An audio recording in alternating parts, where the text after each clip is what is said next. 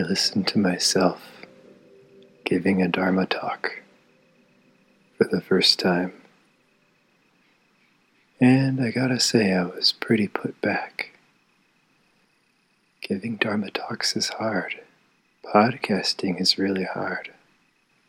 I wouldn't say I was aghast or horrified, but I was kind of surprised. First of all, it's always strange to hear one's own voice played from a recording. But wow, is that really what I sound like? I heard a voice in my head say, I don't want to sound like that. Then the voice said, I do not want to sound how I sound. Then, who do I think I am?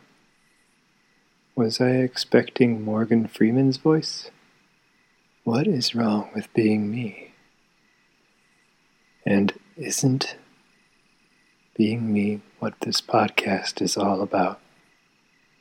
Sharing an honest, unfiltered version of this world as experienced by this mind? Would you, as a listener, want anything other than honesty? There is still room for development. I've got a lot to learn, and in terms of skillful speaking, I have a lot to improve on. The way I do that is to practice. So I have to practice accepting myself as well and who I am at this moment. What do I sound like right now?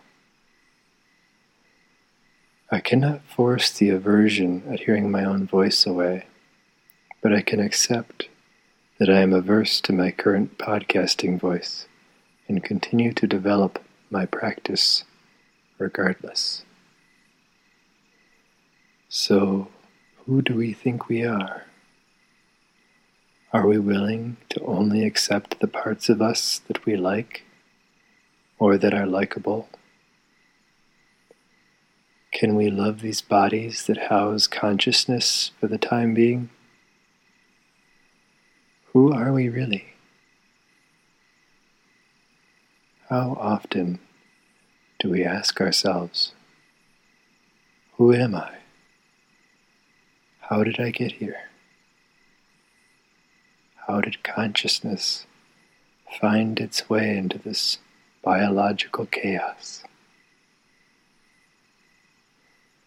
Moment to moment action and awareness unfolding through form. What is there really to dislike about that all? When there's pleasure, there is pleasure. And when there is pain, there is pain. Can we remember that everything is a gift? Can we be content here and now and allow everything else to be icing on the cake? Can we let go of expectations? Can I let go of the expectation for this podcast? And just allow it to unfold naturally. We will see. Time will tell. And who is inside here really?